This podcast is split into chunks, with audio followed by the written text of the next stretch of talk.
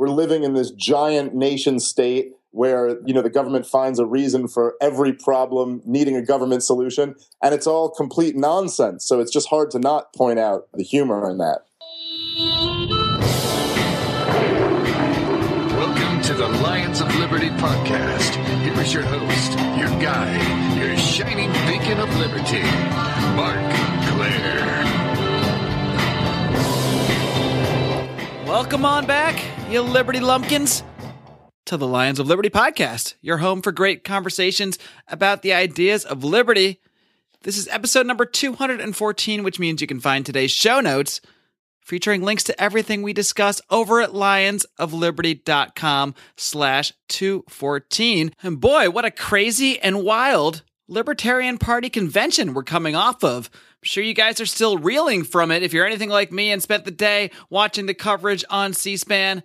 And spoiler alert, if you somehow haven't heard, but yes, indeed, the presumptive nominee all along, Gary Johnson, was named the Libertarian Party's presidential nominee for 2016. Now, the conversation you're going to hear today took place a week or so before the Libertarian Party's convention, so we do touch on the candidates a bit, so you'll be hearing some conversation that acts as if the vote has not taken place because at the time it had not, and I'll have some brief thoughts on that after the conversation. But first, we're going to hear my conversation with today's guest. He is a stand up comedian who makes regular appearances on Kennedy on Fox Business. He is also the host of the very, very entertaining and informative show, Part of the Problem. I am pleased to welcome in Mr. Dave Smith. Dave, are you ready to roar or what? Oh yeah, man! I've been roaring all day, just preparing for this.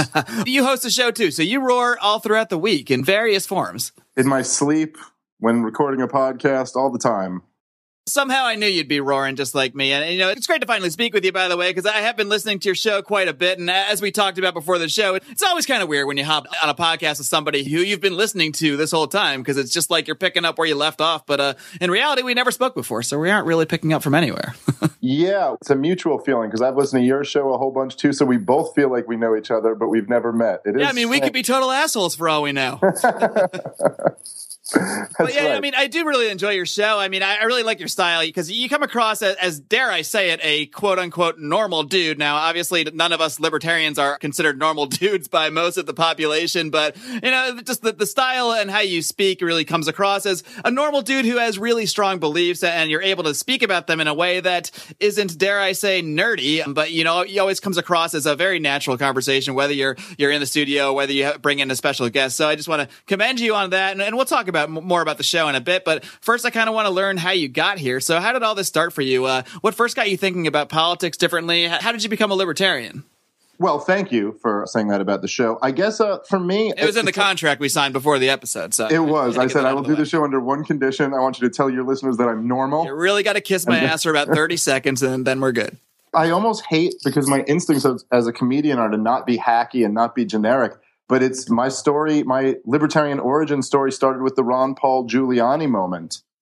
And Ron Paul, just like he did for so many of us, he just really intrigued me. And then the fact that he wouldn't back down to Giuliani really, really intrigued me. I loved the anti war message. And he made me want to learn more about the economic argument that he was making as well. And then I just kind of got lost in the rabbit hole of reading libertarian literature. And I got into Tom Woods and Peter Schiff and Judge Napolitano. And then ultimately, I, a couple years later, I ended up finding Murray Rothbard.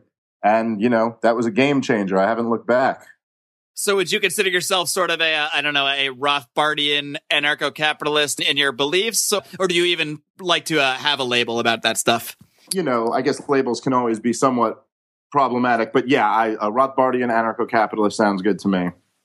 So generally, you believe in a, a, voluntary society, then one where we might have organizations, we might have forms of, uh, you know, regulation in a sense, but those forms would all be sort of done voluntarily, not through the coercive systems we have now. Would that sort of, you know, be a, a layman's way to accurately describe, I guess, that the system you might uh, prefer?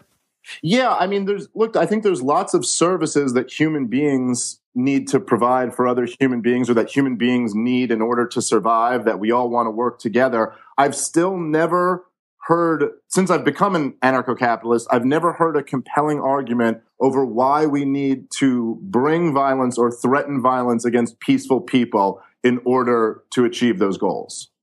And going back to Ron Paul there, I mean, I, in many ways, I mean, obviously Ron Paul's beliefs have influenced me and I, I've been reading Ron Paul's column since like 2000. But that moment, that uh, Giuliani moment, for me, it did more than just change my beliefs because I was already kind of started down that road, but it did really inspire me and inspire me to, to speak boldly. And I think that's the thing that stands out the most about Ron Paul, especially when he's on the stage with someone like Rudy Giuliani, who's publicly shaming him and, and telling him, Oh, sir, I've never heard this thing about, you know, terrorists coming back to, to harm us because we killed their families. That's ridiculous. And, and you need to, you need really need to apologize about that. And most politicians probably would actually take that moment and walk it back and apologize and say, okay, you know what? I, I might have stepped over the line there, but Ron Paul didn't do that. Not only did he not do that, he doubled down and said, no, this is absurd. We've been killing people for years. Of course, we're going to see consequences through that. And that kind of uh, boldness is really what I, I think inspired me to eventually speak out in different ways. First, as just a maniac posting Ron Paul videos on YouTube, annoying the hell out of everybody, but eventually to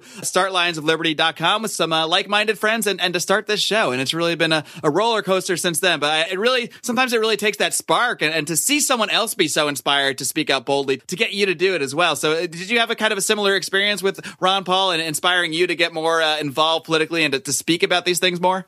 Yeah, look, I was kind of on the anti-war side of things already, but I wasn't at all a libertarian. I didn't really know what libertarianism was at the time. I just knew that I was starting to believe that George W. Bush had led us into a horrible war for bad reasons. And so I was kind of on that side, but I wasn't familiar with libertarianism at all. But I mean, as you were mentioning, it was just such an incredible moment. And as things started to progress, I mean, there was no Ron Paul movement at all at that time. This is before really any of the momentum had started, and he didn't care. He was just like, look, I'm not backing down. I'm going to tell you people the position that I'm coming from, which, by the way, is backed up by the CIA's term blowback and is a logical position. And then the fact that he built this unapologetic truth telling into a movement, it was just such a beautiful thing to watch. It was amazing. I mean, going into then following into the 2012 campaign when he had these you know, all these young people screaming, end the Fed and President Paul. It was just, uh, man, I mean, I miss it.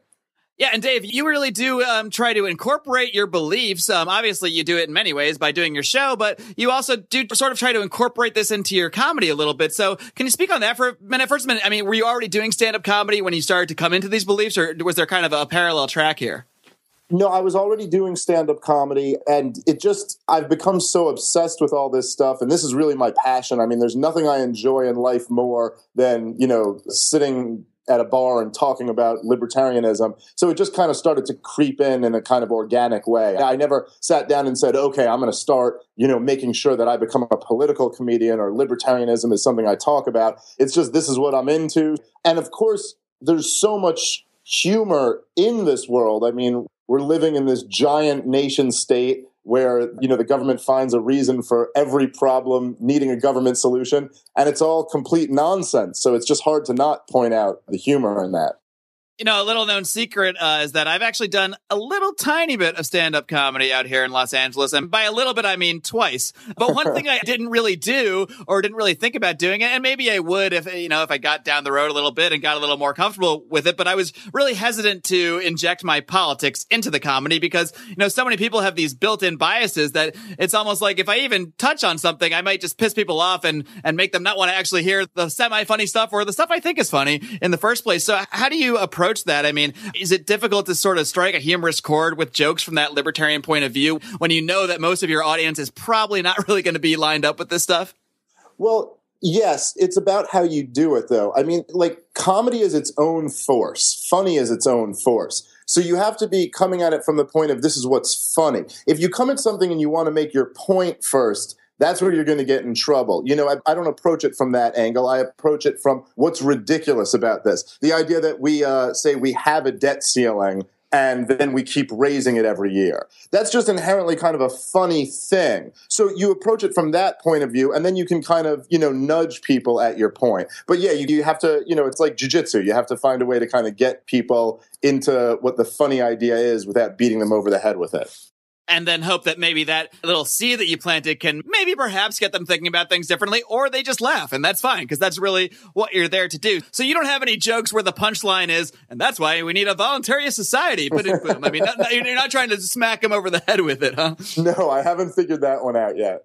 Do you ever get people that, you know, come up to you after the show or during the show, maybe hecklers that start to get that feeling that you, you are libertarian and they, you know, start to uh, get some opinion about that? Do you ever get confronted about your politics? Sure. But that's, you know, we live in a crazy world now where, particularly on the left, the social justice warriors, you know, if, if they take something as a microaggression, they're ready to let you know. But I mean, like what we were just talking about with that Ron Paul moment, if he's willing to stand up against Giuliani and the entire establishment and willing to get booed out of a, uh, a presidential debate, that's, you know, it's no problem for me to face a heckler every now and then.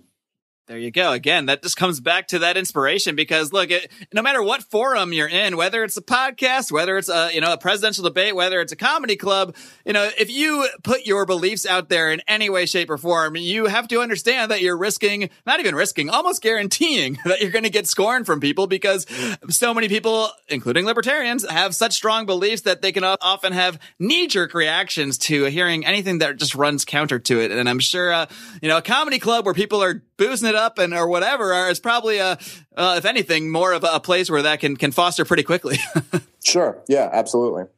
So, I mean, overall, would you say that the comedy has been like a pretty useful tool uh, to sort of advance your, your ideas about liberty? I mean, have, have you come upon people that have actually been influenced by your stand up in any way? Or is it more the kind of thing where, you know, it might spark a conversation later on at 2 a.m. or something like that?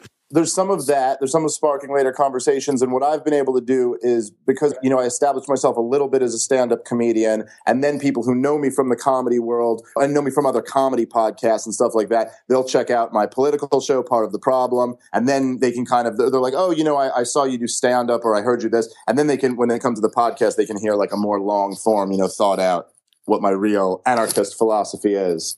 I don't want to put you on the spot too much, but do you have an example of maybe like a joke that is sort of libertarian based that has gone over well or that has sparked some kind of conversation like that or, or just a kind of a general line you might take on this? Sure. Well, I used to do a joke about, and this is when um, there was a lot of, like last year and the year before there was uh, police brutality. Not that that's gone anywhere, but with the stuff in Ferguson and the Eric Gardner situation, which was here in New York where I live, there was a lot of protests from the left uh, against the police. And I used to poke fun at them. What the joke was based around was one friend who told me that the cops work for us.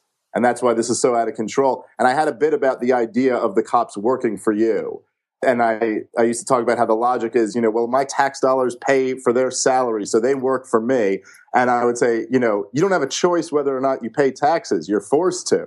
So that's like if someone mugged you, and then you were like, oh, all right, I guess that guy works for me. and the bit was kind of about this. I, and I mean, really, that was probably the closest I ever found to really inserting an anarcho capitalist uh, kind of moral dynamic in there. But I was able to kind of hide behind the punchline of it. And I would give an example of being mugged and then being like, oh, looks like I just uh, hired a new employee. I didn't even know we had a position available. And kind of build around it. So that was probably the closest I was able to come. You could even go farther. Like, I mean, okay, if you think that the government, uh, you know, workers are your employees, if you think the cops are your employees, you know, try telling a cop to, you know, go get you an ice cream cone or something. Yeah, well, like I had I had a line like that. I said, yeah, let's test this using the scientific method. Go out and uh, boss some cops around. Come back. That works out. Tell me how it worked.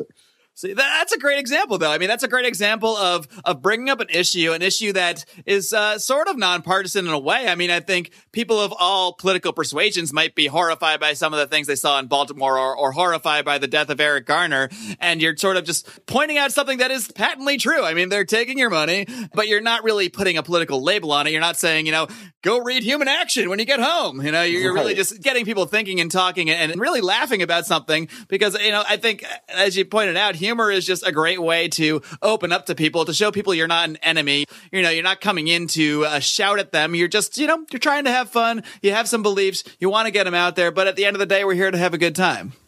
Yeah, and I think, you know, one of the things that we can do, I mean, obviously our philosophy of like libertarian anarchism, I think is the ultimate consistent position of, you know, not bringing violence against peaceful people. But depending on one of the things that's cool about our position is that if you are talking to a group of people on the left, you can talk about police brutality and things like that, the wars, the war on drugs. And if you're talking to a group on the right, you can talk about Obamacare. And you can do this without sacrificing an ounce of integrity because you believe all the things that you're saying, but you can kind of at least maybe open people up by talking to them about issues that might be a little less threatening to them.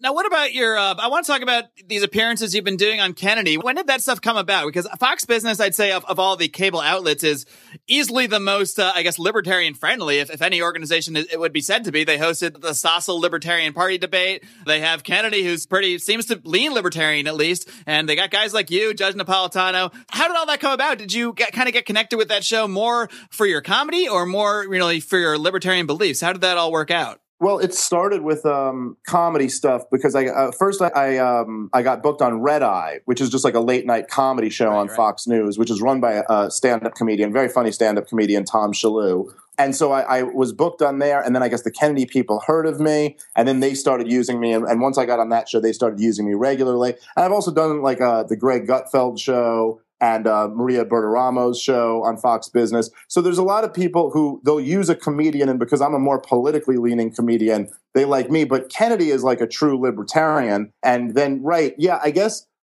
you know, there's a lot of free market leaning people in the Fox Business channel. So I don't know if full blown libertarians, but they do have Kennedy. And of course, like you said, the great Judge Napolitano. So yeah, they're probably the closest thing we've got to a libertarian network. Were you on with Judge Napolitano recently? Did I see yeah, that? Or actually, just yesterday. Well, this yesterday from when we're recording this, but yeah, uh, Kennedy was uh, under the weather, and Judge Napolitano filled in hosting for her, which was a a great thrill for me. I've actually become friends with the judge. We've gone out to lunch a couple times, which has been really cool, and he is a just a brilliant guy and a really wonderful person and like a real hero to me. It honestly still blows my mind to this day that someone as openly libertarian as Judge Napolitano is like allowed to have a job on major cable news. Like it, it just kind of blows my mind because he's so unabashed. I mean, he has so many books and videos out there where he openly lays out his beliefs. So it's not like he's a, a secret libertarian that is working his way into the system. But uh, I mean, I, you know, I guess they don't see him as a threat or, you know, people at Fox Business aren't just aren't really as concerned about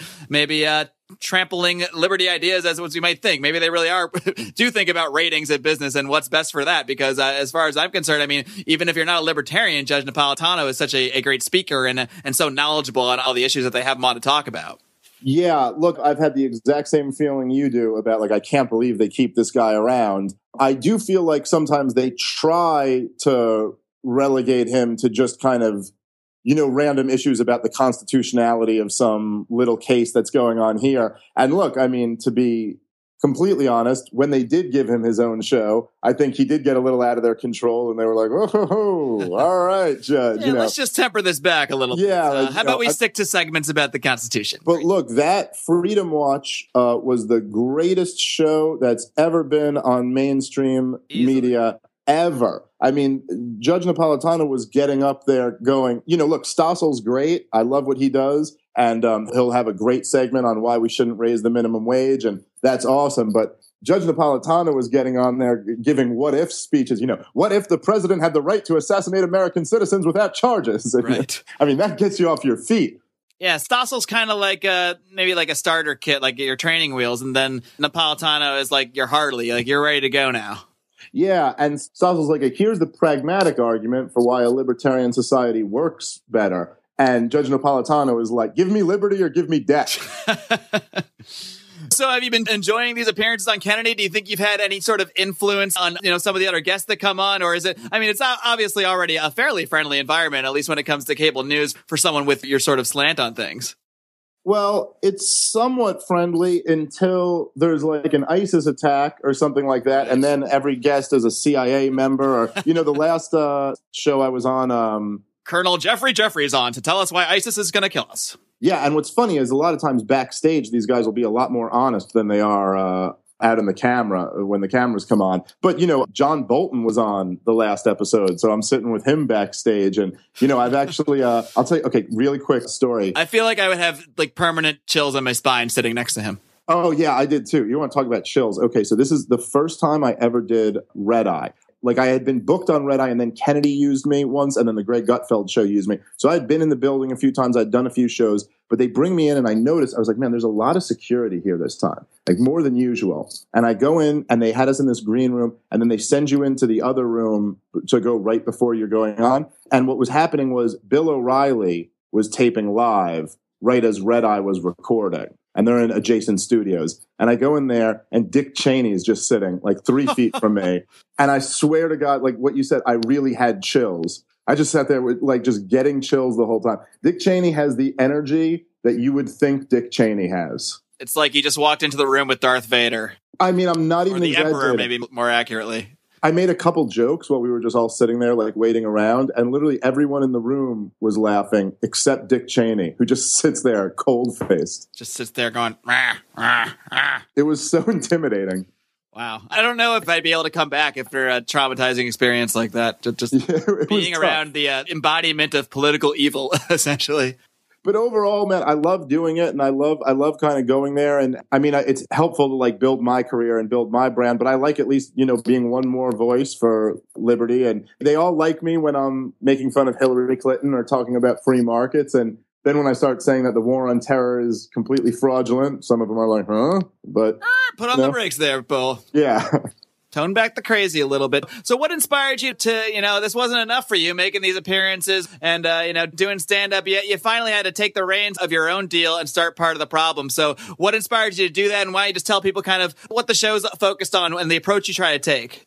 Okay. Well, I mean, it really, it almost started just as my own psychology. Like I just needed to rant and get this off my chest.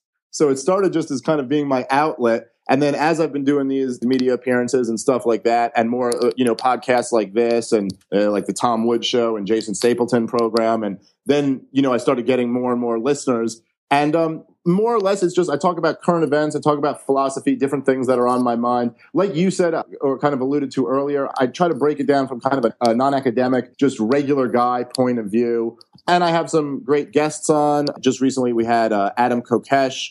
I've had Gene Epstein. I had Scott Horton on.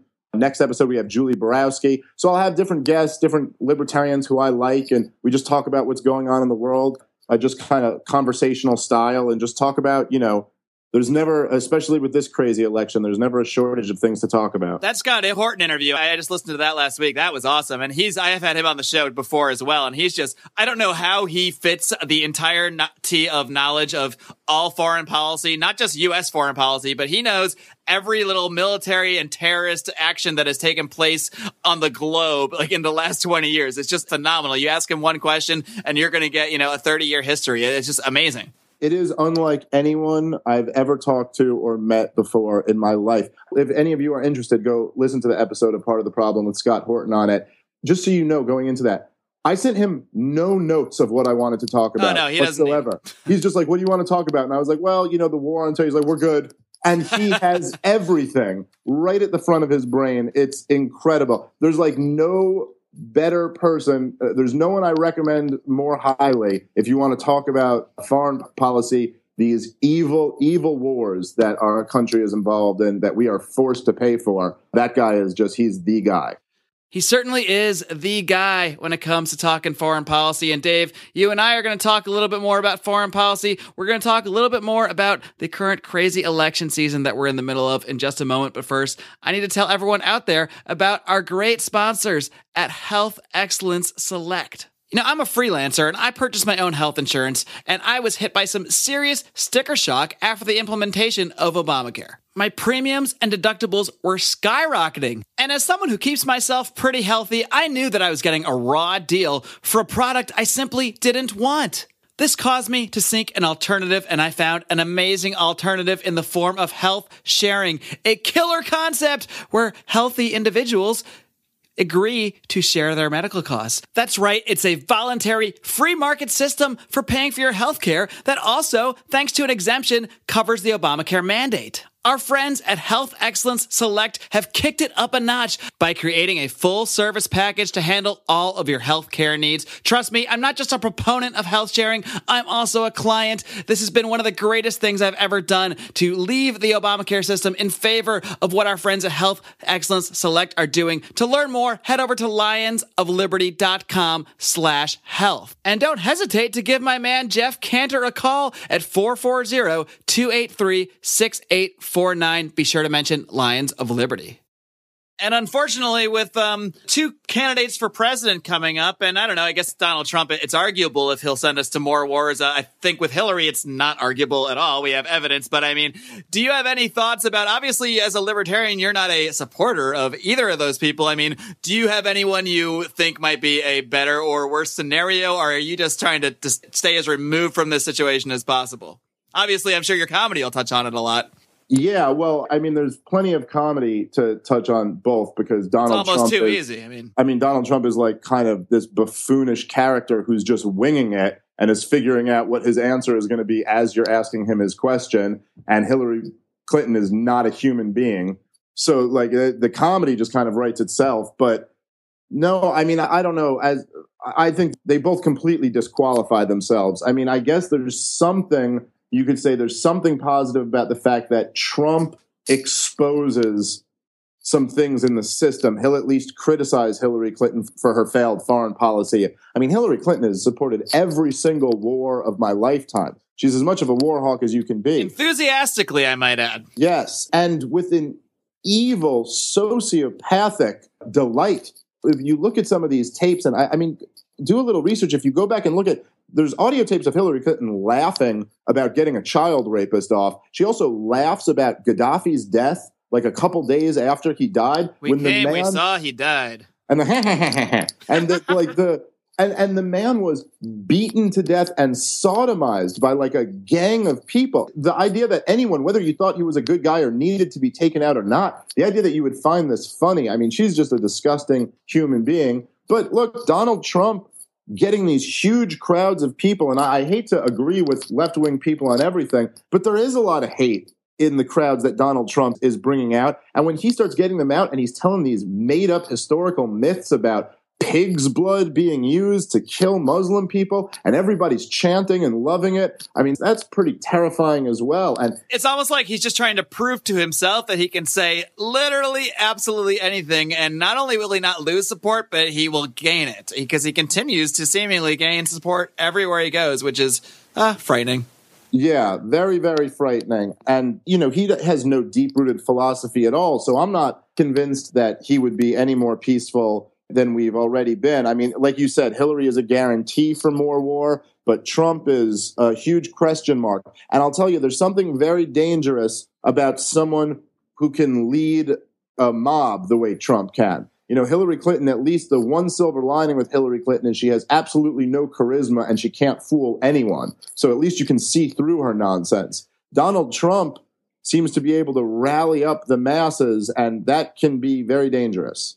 And despite how different and crazy this election cycle has been, I mean, at the end of the day, it seems like we're still going to end with what we always have, where one side might not love the person they've put up, but at the end of the day, I think most of these Bernie people are going to end up rallying around Hillary because they're going to say, well, you know, if nothing else, we can't have Donald Trump. And then all the Republicans are, even these never Trump people, I guarantee 90% of these people are going to go, but we can't have Hillary, so we'll just have to suck it up and vote for Trump. I mean, it's like everyone has to default back to this position of relying on mommy and daddy in the Democrat Republican Party because they're so scared of, you know, of the other one. And it's just absurd. And, and they're still too afraid to actually think, hey, there's another option out there. There are many other options, actually. Obviously, there's one we'd like better. So, I mean, do you think the Libertarian Party has a chance to finally kind of pull away at least, or at least chip away at some of that addiction to the two party system? You know, I got to say, if Gary Johnson's the nominee, I really don't think we have much of a chance.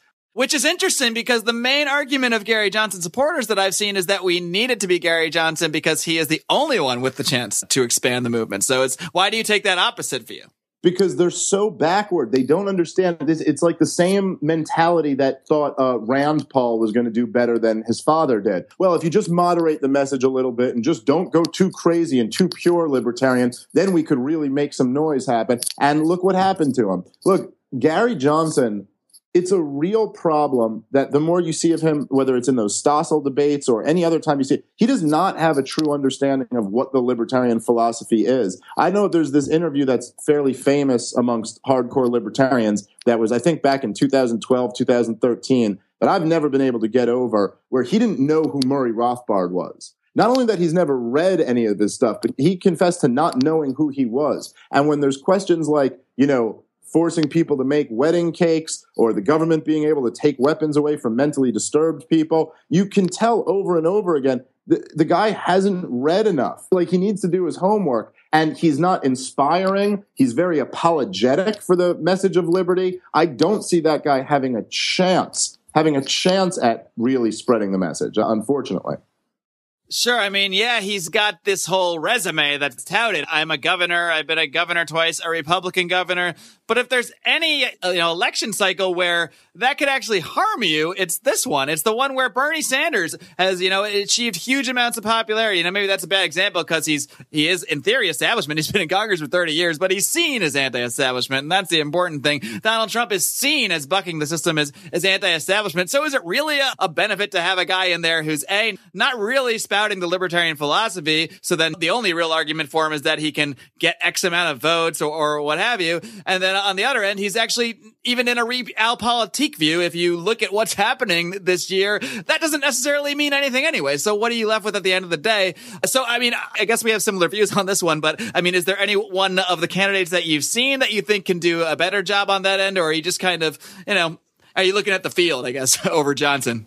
Well, look of the libertarian the Libertarian Party field, I think Austin Petersen to me was the guy who has the best shot. I mean, I like I've met Austin, I've had hours long conversations with Austin. We disagree on a lot of issues, but the guy knows the philosophy. He's read his stuff. I think he is uh, young, he's passionate, and he's unapologetic. He meets all of those basic criteria for me. So if he gets the nomination, I could throw my support behind him. He'll get my vote. And maybe he can inspire. Look, it, just going back to what we were saying about the Ron Paul Giuliani moment, that's what we're looking for here, okay? If Ron Paul couldn't win in 2012, odds are a libertarian isn't going to win the White House this year. But what they could theoretically do in this year where both the candidates have such high negatives is maybe spread the message, you know, maybe spark a few more people like me and you, and uh, that could maybe help things going forward. But, you know, I can't, as we're talking about all of this, I just can't stop thinking in my head how much of this blame has to fall on the shoulders of Rand Paul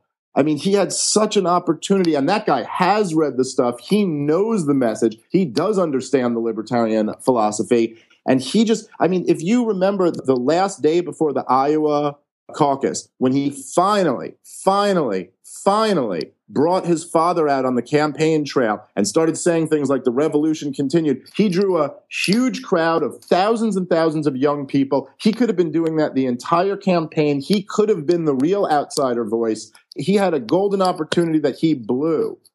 Sure, and even if he didn't win because he was being really bold, again, just like his dad inspired us with his boldness, Rand Paul, if one thing he wasn't, that's bold. And maybe it's just his personality. I mean, you know, not everybody's going to have the same personality as their father. So, I mean, I don't want him to be his dad, but he really seemed like every move was based on, you know, what are people going to think? How's the GOP establishment going to think? How is the average GOP voter going to think? Not just actually, you know, spouting beliefs. I don't buy the argument that he just didn't have the personality for it or that that he couldn't pull off being an inspirational philosophical messenger of libertarianism. I mean, go look at his filibuster on drone strikes. Go look at the first speech he gave when he won the Senate.